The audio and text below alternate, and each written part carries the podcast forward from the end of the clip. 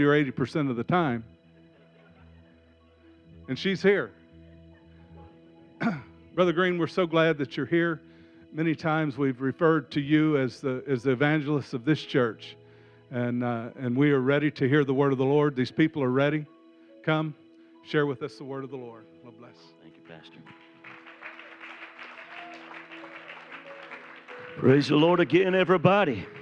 Amen. There's a little bit of an electricity in the air tonight, an expectation and a faith. And honestly, I feel a little crazy in the spirit. I hope that's all right. We want to be led of the Holy Ghost. If the Holy Ghost is making me a little crazy, then, then that's what we need in the house today. Such a thrill to be back with you in revival. High honor as always to our friend and your pastor, Uh, bishop and pastor and all their families and wives and brides and children, and and you just got all kind of ministry and all kind of wonderful families. God has blessed you richly, and we will honor them more in the next uh, couple of services. Would you join with me in standing to your feet and looking at Mark chapter two? Mark chapter two, early in the ministry of Christ, beginning at verse one. So good to have Lois here. Glad my wife is here, and she's actually, she doesn't go to that many. She's about forty percent or so right now that she goes to, so uh, she goes where she loves to go. I hope I didn't get in trouble there. Mark chapter two, verse one. And again, Jesus entered into Capernaum after some days, and it was noised that he was in the house. Some places I'd preach, they'd say, he was up in him. And straightway many were gathered together, insomuch that there was no room to receive them. No, not so much as about the door. And he preached the word unto them. And they came unto him, bringing one sick of the palsy, which was born of four. And when they could not come nigh unto him for the press, they uncovered the roof where he was. And when they had broken it up, they let down the bed wherein the sick of the palsy lay. When Jesus saw their faith, their faith, when Jesus saw their faith, he said unto the sick of the palsy, Son, thy sins be forgiven thee. But there were certain of the scribes sitting there and reasoning in their hearts, Why did this man thus speak blasphemies? Who can forgive sins but God only? Duh, right? Verse eight. And immediately when Jesus perceived in his spirit that they so reasoned within themselves, he said unto them, Why reason ye these things in your hearts? Whether is it easier to say to the sick of palsy, Thy sins be forgiven thee, or to say, Arise and take up thy bed and walk? But that you may know that the Son of Man hath power on earth to forgive sins, he said to the sick of the palsy, I say unto thee, Arise, take up thy bed, and go thy way into thine house.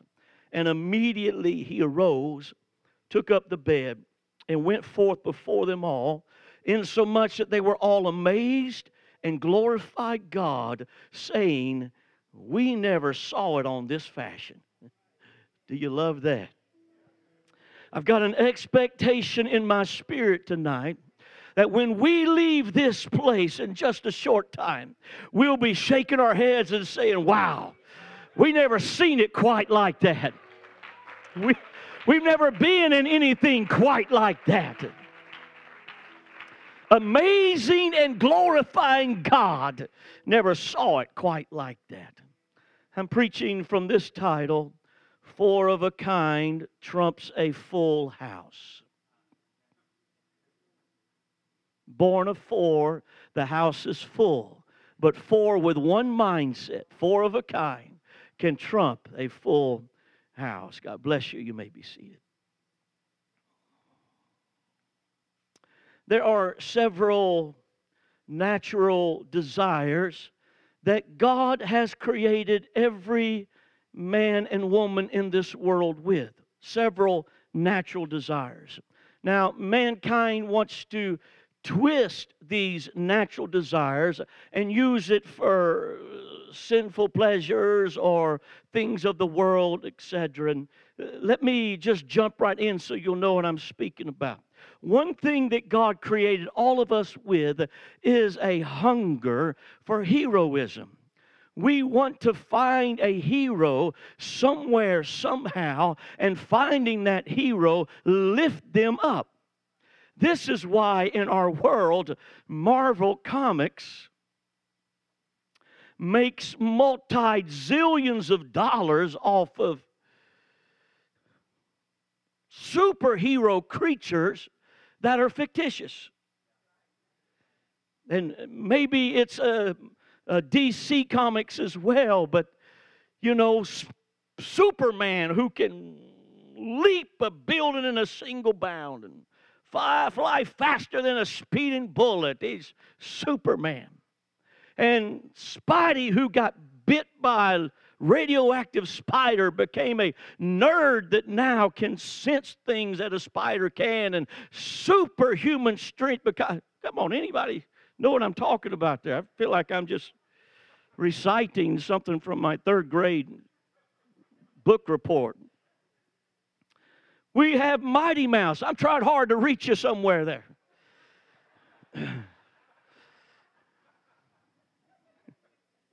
We've got all of these characters and these creatures, and there's literally millions upon billions and trillions of dollars that are made off Fantastic Four, and you name whatever character might be popular today, because within us is this desire that we want to find something that is supernatural, some place that is bigger than the normal, and in finding that, we want to worship it.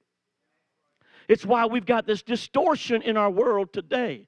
And I know it's Super Bowl weekend, but we've got this distortion because we call people who are athletic heroes. Amazing that we do that. And the kinds of money that these heroes make is astronomical. No, it is ridiculous.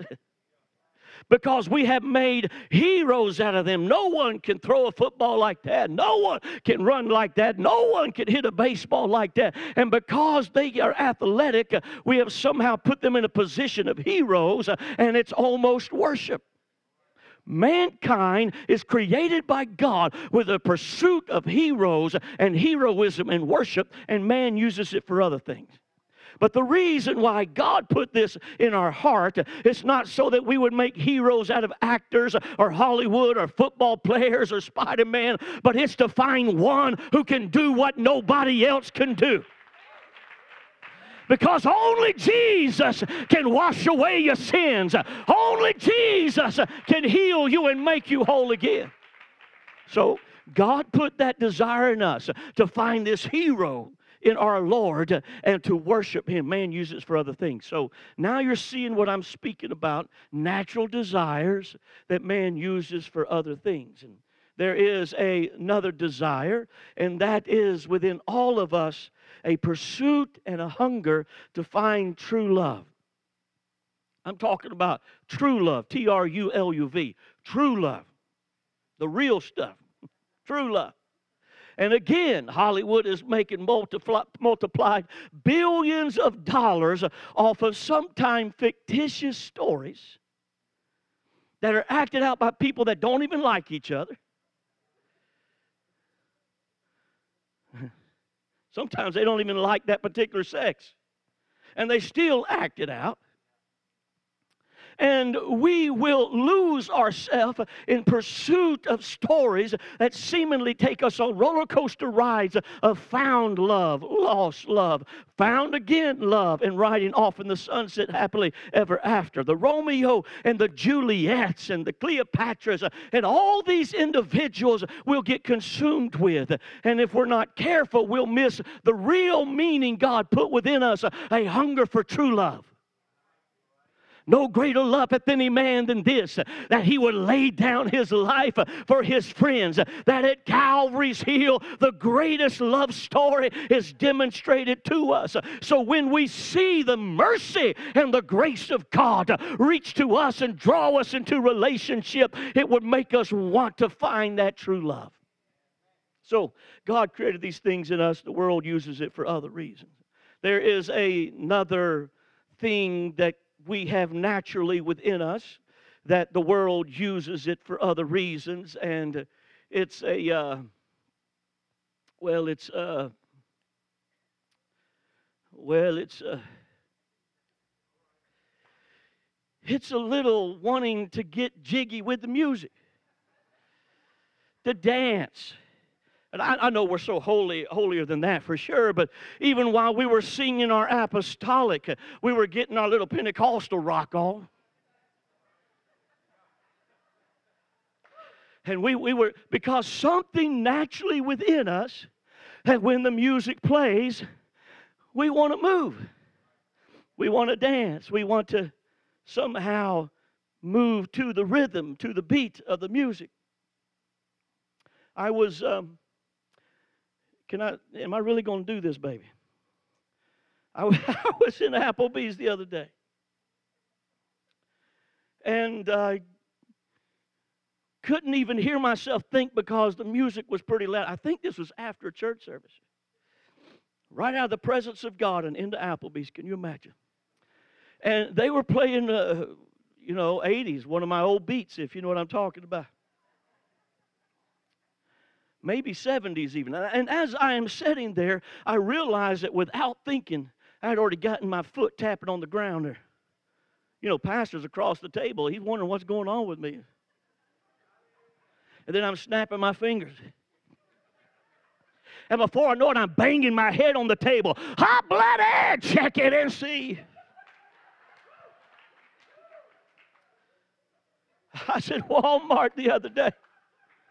You, you know, in Walmart, they play the music designed to either keep you there or run you out. And they'll be playing Christmas songs in October the first.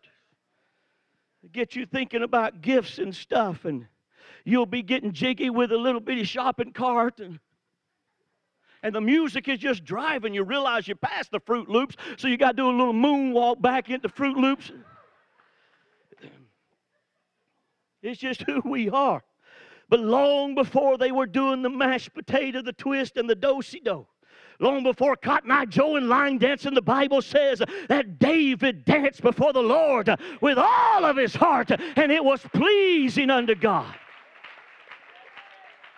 I hope that we never get too sophisticated, that we forget there's a dance called kara, a Hebrew word. It's a praise that God loves. He loves when we dance with Him. He loves when we get loose and begin to give expression of joy and praise to Him in the dance. I'm not apologizing yet, but I told you I was feeling just a little crazy. I have another reasoning for you that God created mankind with, and we use it for other things, and that's uh, that's gambling. That's that, that's this. It's the desire to make seemingly a small and insignificant for a huge reward. Just a small investment, and making a small investment, want to get a huge reward. Now I'll be honest with you. I. I don't know a lot about gambling, but uh, what I've learned about gambling, most of what I know, I learned from an old troubadour that taught me this about gambling. Every gambler knows that the secret to survival is knowing what to throw away and knowing what to keep. I don't know much about gambling, but every hand's a winner and every hand's a loser. The best you can hope for is to die in your sleep. I, you got to know. Never count your money sitting at the table.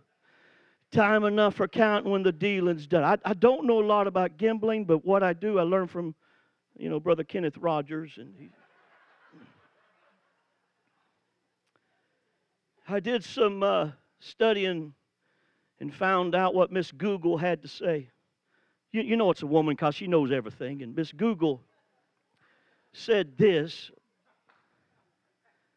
that there is a better chance, this is concerning the lottery, there's a better chance of you being in a car accident, a plane wreck, and struck by lightning twice than winning the lottery. That seems like poor odds to me. In fact, if the numbers range from zero to ninety-nine in a seven-number lottery, the chances of you winning is one in fourteen billion, eight hundred eighty-seven million, thirty-one thousand, five hundred forty-four. You realize there's not even eight billion people in the world, but the chance you win in this is one in fourteen billion, eight hundred eighty-seven million, thirty-one thousand, five hundred forty-four. In fact, if you're in the house today and you're expecting, anybody going to admit that? You're just that guy in the back. We're not going to look at that one. The chances of you having quadruplets, that's four. The chances of you having quadruplets is one in seven hundred five thousand. But the chance you win in the lottery is one in fourteen billion, eight hundred eighty-seven million, thirty-one thousand, five hundred forty-four. If you happen to eat oysters, the chance of you finding a pearl within the oyster is one in twelve thousand oysters. That's sounding pretty good, isn't it? Of course, you eat twelve thousand oysters, you won't be able to keep your socks up for a lifetime. But if you find one pearl, one in twelve thousand. But the chance you win in the lottery, one in fourteen billion, eight hundred eighty-seven million, thirty-one thousand, five hundred forty-four. In fact, this is a statistical truth. If you take a rope one thousand two hundred fifty-seven feet long and form it in a circle. Now, that is over four football fields long. Take a rope over four football fields long and move it into a perfect circle. Take one grain of sand and randomly drop it in that circle. Close your eyes, spin around, get blindfolded, totally disorient yourself. Take one more grain of sand, stumble into that huge circle, and the chance of you dropping that second grain of sand right on top of the first grain of sand is equal to you winning this lottery. That's a statistical truth based on how long the rope is. Over four football fields long. Wow. So I just assumed that if I had the option of investing a dollar in a mega lottery or investing a dollar in the kingdom of God, I think I have an understanding of what I should do with it. So I don't know a lot about gambling and these crazy statistics that I have read, but this I do know. Within me is this hunger and desire to want to invest what little bit that I am, what little bit of worship that I've got. I, I want to go all in. I, I want to put it all on the table. I, I want to cash it all in in the hopes that somehow I'm going to spend eternity with the Lord Jesus Christ. I want to just go for it in hopes that if I will, there'll be a revival that is poured out in this place. I want to give it my all and see what God, what God will do. I know the Lord loves those who have a halal praise, who will rant and rave at the top of their lungs, who will sell out to God, not my will, but thine be done, who will bless the Lord, oh, my soul, and all that's within me, bless his holy name. And I also know this, four of a kind trumps a full house. Not just because that might be the rules of poker, I'm not even really sure. But because that's what we see here in Mark chapter two. So get the picture. This is very early in the ministry of Jesus. And he has been to Capernaum immediately after calling his disciples. Peter and Andrew left their nets. James and John left Zebedee, their father, and now they're following Jesus. And he takes them to Capernaum, and there he delivers a man who is possessed. And Capernaum wakes up to the supernatural happening among them.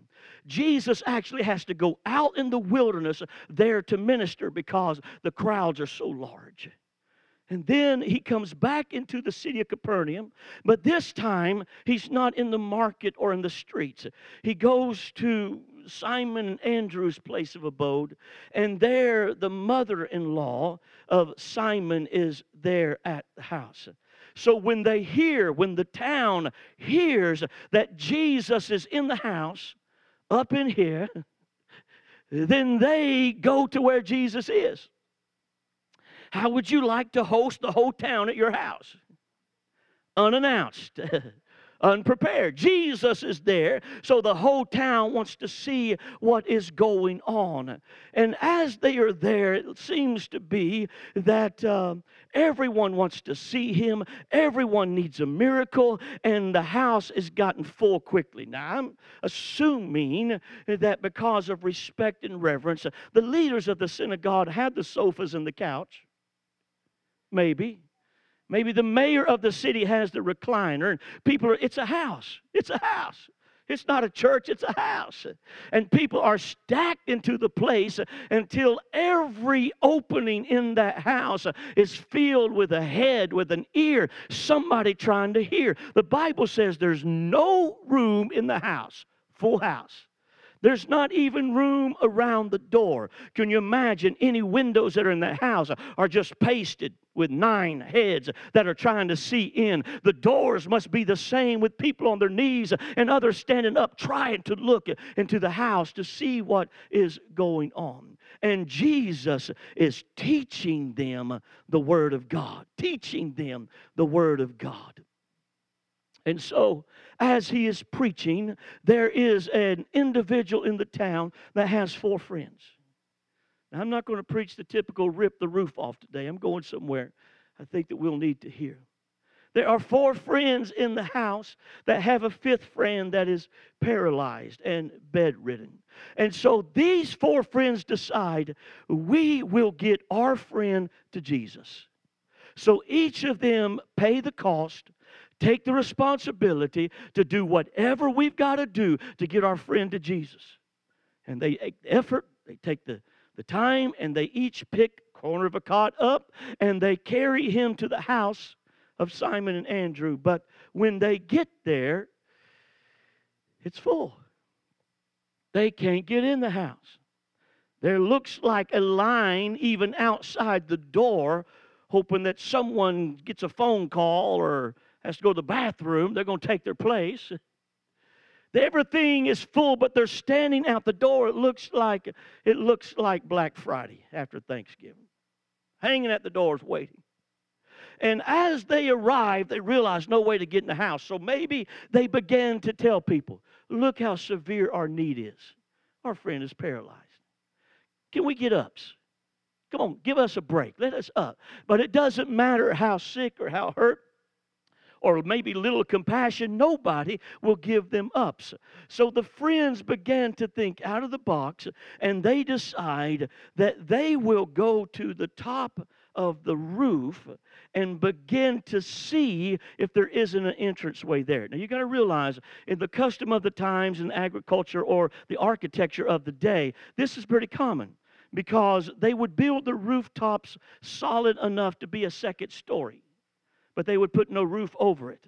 And so it was for times of pretty weather. Perhaps they would socialize on the roof, or perhaps they would put the kids up there to sleep and, uh, for the night or something. This is common. In fact, if you look in the scriptures, the writing tells us that when you build this parapet, build a fence or a rail around it. It's in the Word of God. So this is absolutely what was happening in their architectural time. And so thinking that there might be an inner stairway is not out of the question. Thinking that there might be some trap door and a rope down would be fairly reasonable. But when they do whatever they've got to do to get on top of that roof, there's no trap door. There's no inner staircase. And so they decide that they are going to make an executive decision. Let's remodel Simon Andrew's house without his permission. No inspector signing off on the codes or anything.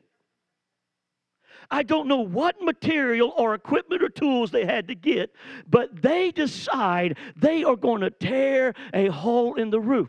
Now, surely they weren't thinking, hey, let's tear a hole in the roof and skedaddle. Obviously, they were thinking whatever damage we cause, we're going to have to take care of later. So they've got to pay even a greater cost than what they thought. Now, you got to realize what's happening down in the house, because here are all these, you know, scribes and Pharisees looking so pious, and all of a sudden, because they're carrying a heavy weight, it sounds like elephants up on the roof. Who's up on the roof? And Jesus is teaching in a house, and he doesn't have a microphone. Can you imagine? Without a microphone. So he's speaking and teaching to them, and any noise in the house is just distracting and making it difficult to hear what Jesus is saying. Now they're trumpet on the roof like some kind of elephant. Then to make matters worse, they began to rip off the roof. It's their ceiling, right? So with whatever tools that they're ripping this roof open with, now there has to be dust and debris, construction matter that's falling into their hair as they sit on the couch listening to Jesus. So if they were disturbed by the noise, now they are more than annoyed. And Jesus is trying to teach. It doesn't say that Jesus stopped or he commanded, hey, ushers, get up there and find out what's going on. He, he, just, he just went on teaching. Until they finally received or were able to make a hole in the roof that had to have been at least five, six foot by maybe two feet. And when they got it that large, they lowered their friend down on ropes into the middle of the room. Isn't that interesting? The house is full, but when a need that desperate comes, all of a sudden there's just enough room for that kind of need. And the Bible says that Jesus saw their faith. That's the dudes up on the roof. He didn't say, I see your faith, son, the man on the cot. He looks at those on the roof and says, I see their faith. And because of their faith, you got to get this, because of their faith, he turned to the man on the cot and said, son, thy sins be forgiven thee. Now that is ministered to by God. But he has an ulterior motive here, because he wants the scribes and the Pharisees to understand that he is the Savior. He has come to save. And when those that are in the couches and the recliners are indignant and they're saying, how dare he say, thy sins be forgiven thee? Only God can forgive sins. Duh. God in flesh right there speaking that. Well, Jesus turns to them and perceiving what they said, he says, okay, in your estimation, what would be easier? What would be greater for you to see and believe? What is the bigger miracle for you? If I say to him, thy sins be forgiven thee, or if I say to this man, take up thy bed and walk? Which is the greater? Now, obviously for them, it was something they could see, something they could put their hands on. When he says, thy sins be forgiven thee, how can they validate that by just sitting there and watching that? Hearing what he has to say. Even if they felt something, how could they validate it? So their faith is tied into what they see in the miraculous that lets them know that what he has said for sins is true. God still does this kind of stuff.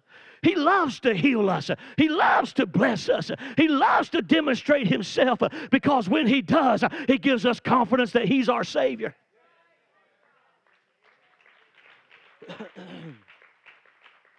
And so, now he turns to the man, having spoken to the scribes and Pharisees, that you may know the Son of Man hath power on earth to forgive sins. He speaks to the man on the cot. Son, stand up, take up your bed, go to your own house. And the boy rolls out of his cot. Can you imagine the dancing on the roof and the debris that's fallen? Excited for what God has done because of their faith. And the boy rolls out of his cot, picks up his bed. Now, the house is full. They can't pack any more people in, but somehow the waters part like the Red Sea, and this boy holding his cot, not shimmying back up the rope, holding his cot, walks out the front door. And everyone that he sees wants to know, hey, didn't we just see you be carried to the roof? Didn't we just see you get lowered to the roof? What's your testimony? And that long line, Black Friday there, everybody wants to hear his testimony as he's going back to his house. This lets us know, without a doubt, four of a kind can trump a full house.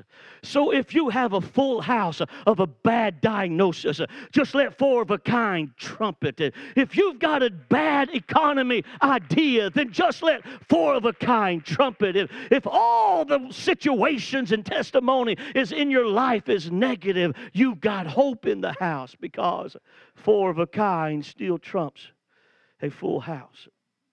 I was preaching in Beloit, Wisconsin, and she came up for prayer. Precious Lady of God. Precious Lady of God. I, I'm imagining she was maybe seventy or so. And she came up to the front and motioned to me, and I went over to listen to her. And she said, uh, I've been to the doctor, and they tell me that I have cancer in my saliva gland. I'd never heard of that at the time, that you get cancer in your saliva gland. But I said, okay. And she said, this is what I know. God is a healer. And though I've been prayed for before, I believe that I should pray again for healing. And I went to get a little bit of oil, just one or two steps from where she was at, and walked back over to her to anoint her with oil and pray the prayer of faith. In the meantime, there was a precious saint from this side that had gotten up and come behind her. And that individual laid her hands on her back and was, ooh, gee. And before I could get back to her, there was another precious lady from this side that came and was standing behind her. And she was feeling the anointing, already shaking. Jesus' name, Jesus' name. There were two more before I could even anoint her with oil. Two more that came up and were laying hands on her. And I stepped back and looked. And these four ladies' prayer was ushering down an anointing of healing. And I hadn't even anointed her with oil. And I haven't even prayed for her yet. Because if you can get four precious saints of God believing that He is a healer and a miracle, it doesn't matter what the full house of diagnosis is. It can trump that full house. I was in the Midwest preaching, and the Holy Ghost was moving in the middle of my message, and gentleman sitting on the very far back, and I pointed him, stopped preaching completely and pointed him. Sir, you want the Holy Ghost, don't you? And, and he looked around like, you talking to me? You talking to me? No, not, not that bad. You talking to me? I said, yeah, you. And he said, well, well, yes. And when I began to speak to him, the whole church went silent. It was like, huh? Because I told him, if you'll get up right now and come down to the front, God is going to fill you with the Holy Ghost. What I didn't know, thank the Lord for this, is that he had been seeking the Holy Ghost for eighteen years. He had worn out the saints of the Most High God, praying for him over and over. He had finally given up, thinking that he was not going to get the Holy Ghost for whatever reason it might be. So he decided just to live for God as best he could in repentance and just hope for the best, right? He felt like he couldn't get it. And all of a sudden, when the Holy Ghost directed me to speak to him and come down to the front, he, he was like, oh, okay. And the church is like, oh, no. We're going to have a failure in the house. Is God really going to do? You know how we do. He came down to the front. He's standing there, and he said, okay, I'm ready for the Holy Ghost. I said, well, God's given me a word of wisdom for you. If you will jump as high as you can, and if you will shout the name of Jesus as loud as you can, you're going to get the Holy Ghost. He said, that's what I've got to do? I said, that's it. You just got to do it three times, as loud and as high as you can. And he said, well, okay. And he kind of hung his head, and, and he jumped kind of like this, and he said, hallelujah. And I said, sir, is that as loud as you can shout? I was embarrassing him. Is that as high as you can jump? And he said, well, well, no, I can jump a little higher. I said, you've got to jump as high as you can and shout as loud as you can. He said, well, okay, and he a little bit better. Hallelujah. And I said, oh, come on, my grandma jumps higher than that. I really did tell him that. You've got to jump as high. You've got to shout as loud. But the young men were sitting right there behind him. And their faith started stirring. and I watched about four or five of them step out, and they started jumping high. Their heads were coming close to that short roof, and they were jumping high, and they were shouting, hallelujah! And when that man turned around and seen these four or five jumping, he leapt his feet as high as he could. He shouted as loud as he could, hallelujah! And before he could hallelujah, he was speaking in other tongues as the Spirit of God give the utterance. Because four of a kind can trump a full house of pride.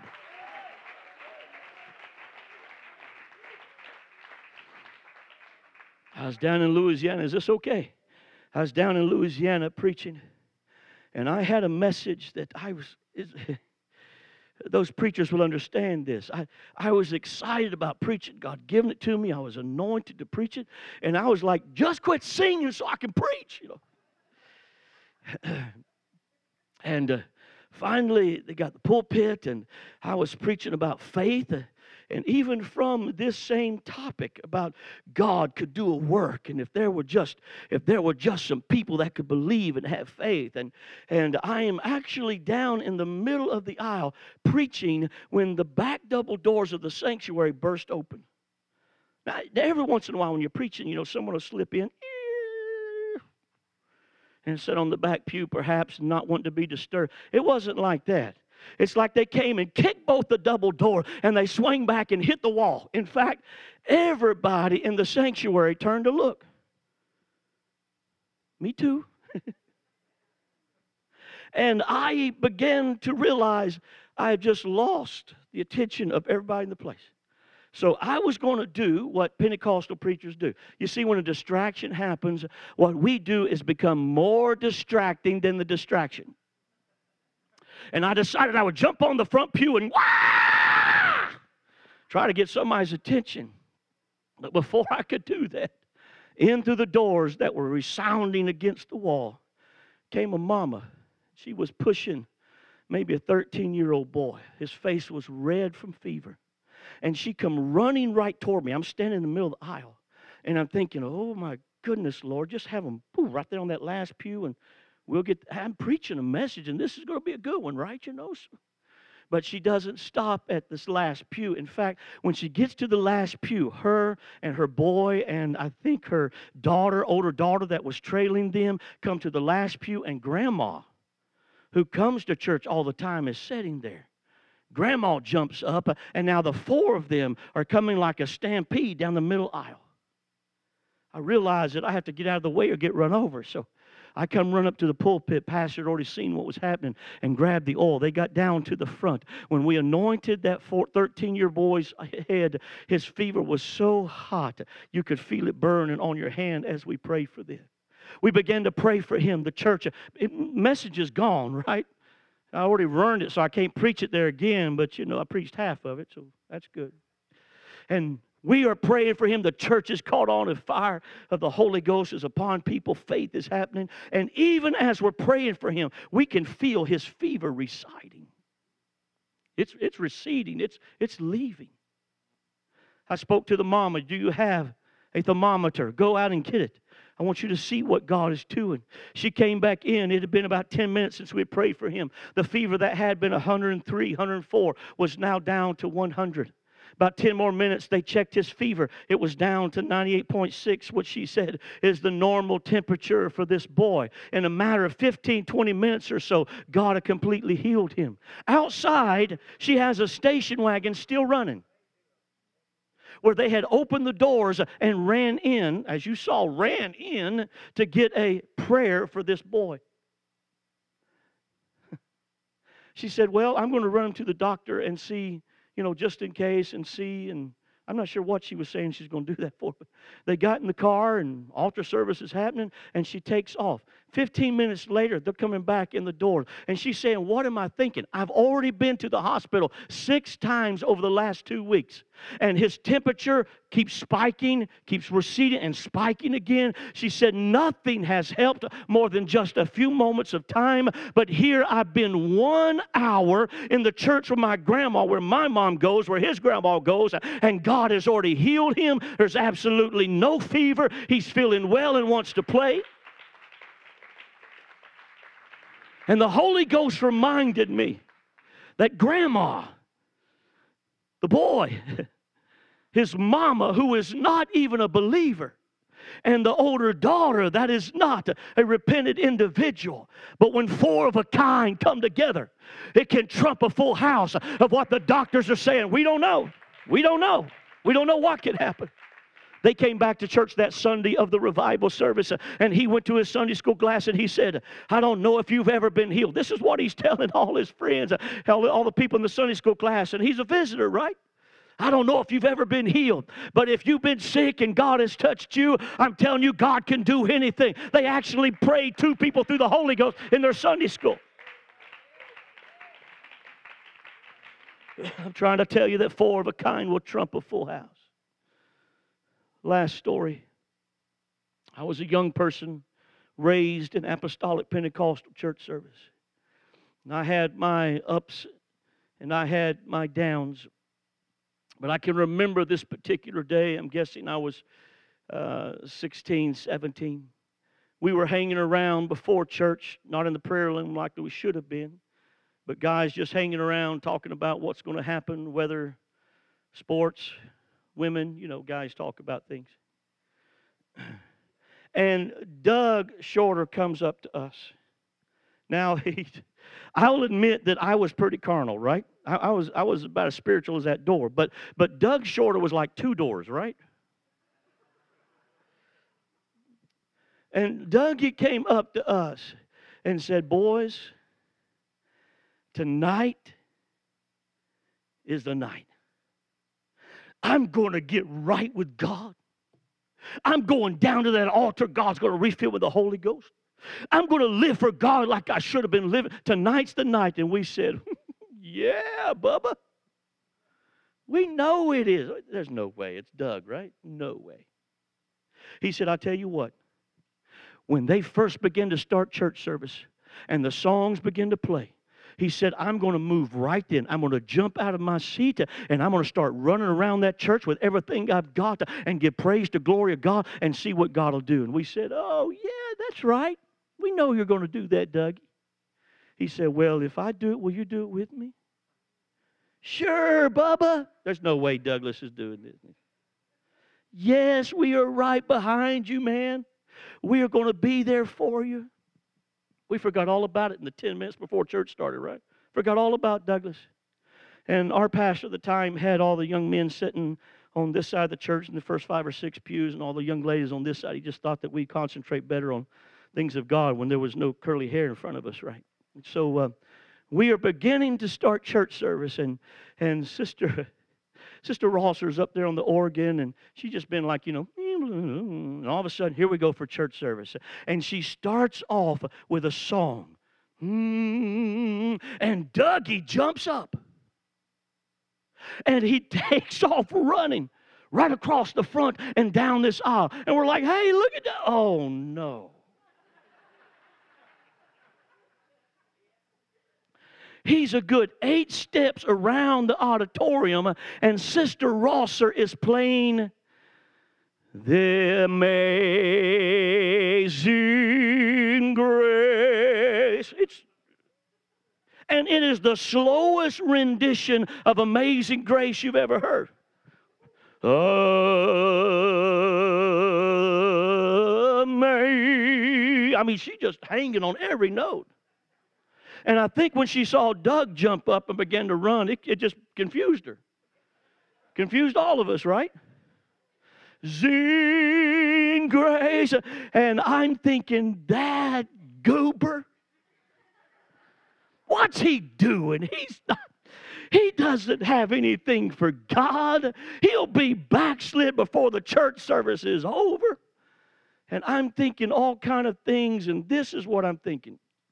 You know what?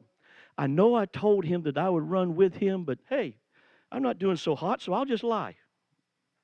I, it's what I was thinking.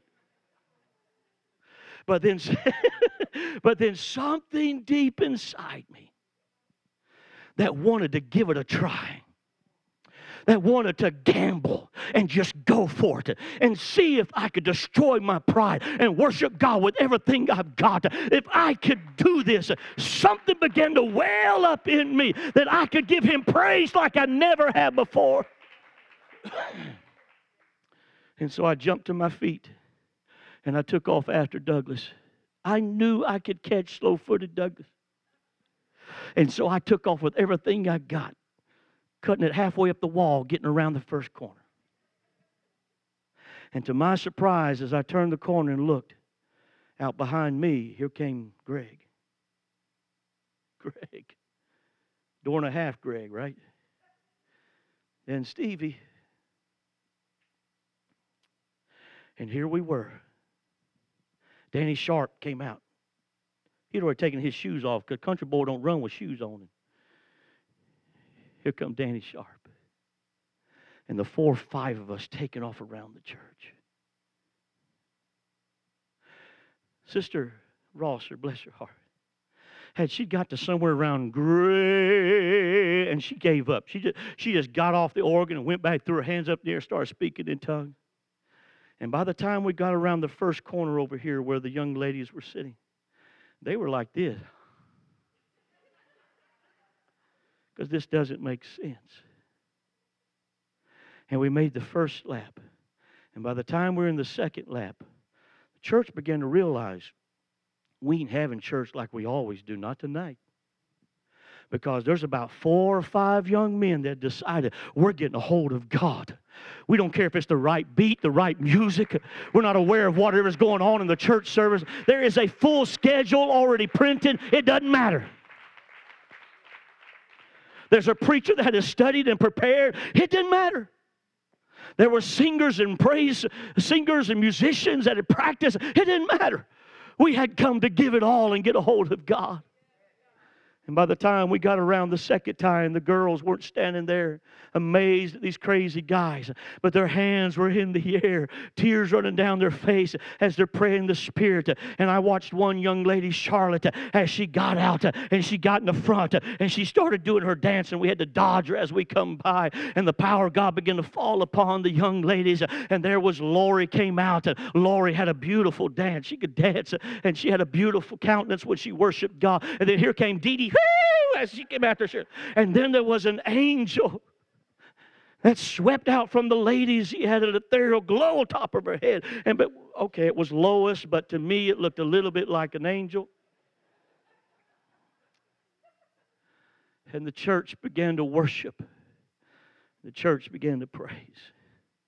That night there was no singing, there was no preaching, there wasn't even no offering taken, believe it or not. But it lasted hours. Young people were drunk in the Spirit, had to be carried out of the church service. Backsliders ran down to the front to receive a renewing of the Holy Ghost. The joy of the Lord began to fall upon people. A man that had had ringing in his ear and lost his hearing began to hear. Miracles are happening everywhere, every place, because four of a kind trump a full house.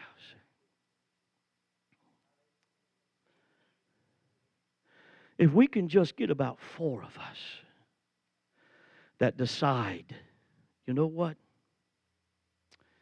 Jesus is coming soon.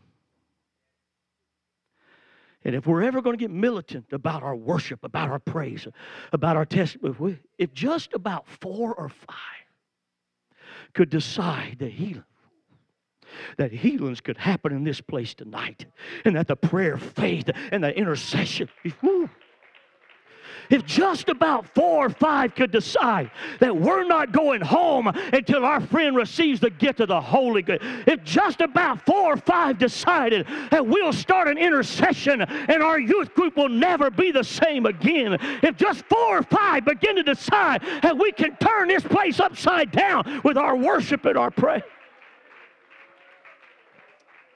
Stand with me all over the house. Because four of a kind.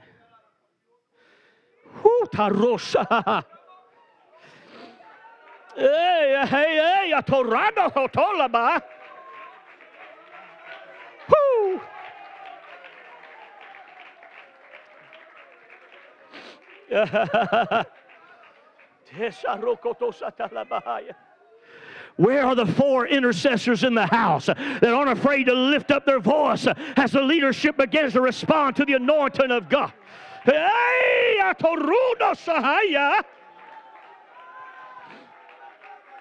come on, intercessors, you can break us through into where we need to be in this revival. Hey, ha, ha, ha. Where are the young people that will use their energy and their zeal for a dance, for a jump, for a shout? Woo! Come on, there's about four of you. Hallelujah, hallelujah.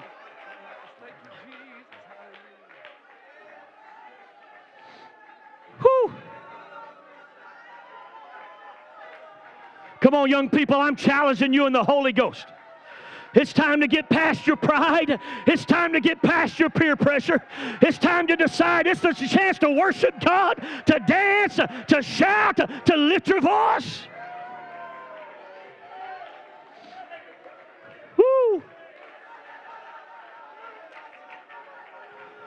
Where are those that are just under teens that are ready to pray in the Holy Ghost?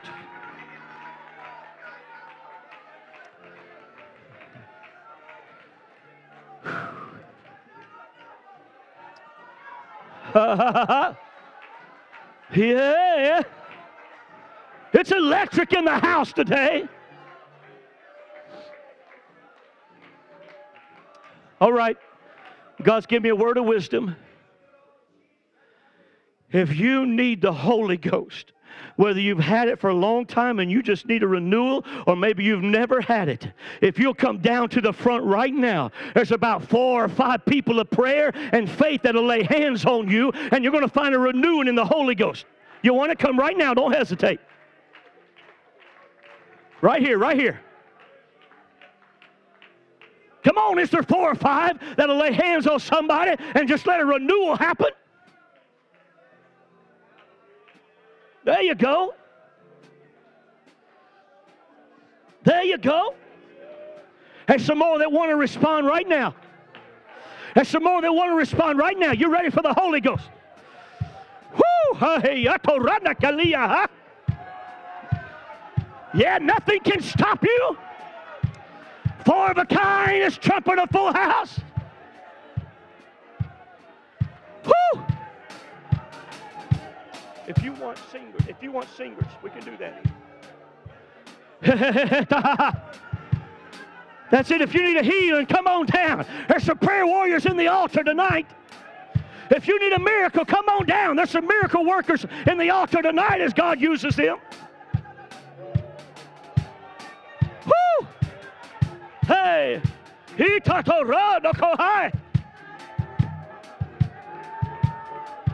Woo!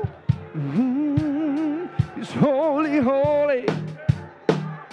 He's God Almighty. Oh, I will lift you up and magnify your name. You are holy, holy. God Almighty, Lord, you're mighty. I will lift you up and magnify your name. Yes, holy, holy. God Almighty, Lord, you're mighty. I will lift you up and magnify your name. Holy, holy, God Almighty, oh, I will lift you up and magnify your name. Can't stop, no, I can't stop praising His name. I just can't stop praising His name, I just can't stop.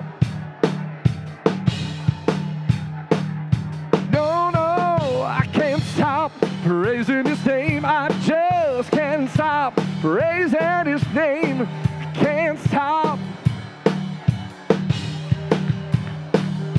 He's holy, holy, holy, holy, God Almighty, Lord, you're mighty. I will lift you up and magnify your name. Yes, holy, holy, God Almighty, Lord, you're mighty. I will lift you up and magnify. Holy, holy, holy, holy, God Almighty, God Almighty, I will lift you up and magnify your name. Holy, holy, God Almighty, Lord Almighty, I will lift you up and magnify your name.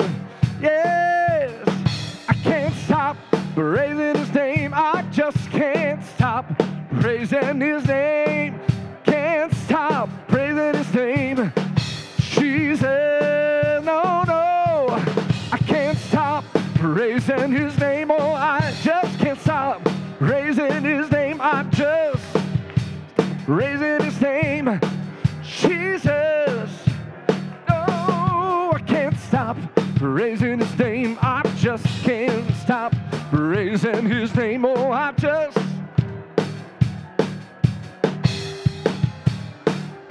No, no, I can't stop praising his name. Oh, I just can't stop praising his name. Can't stop praising his name. Jesus, holy, holy, holy, God Almighty, I will lift you up and magnify your name. You're holy, holy, holy, holy, God Almighty, Lord Almighty.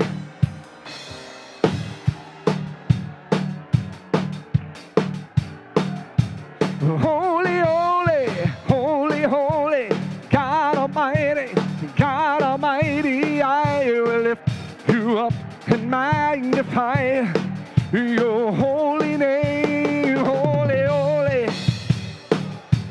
God Almighty, oh, I will lift you up and magnify your name.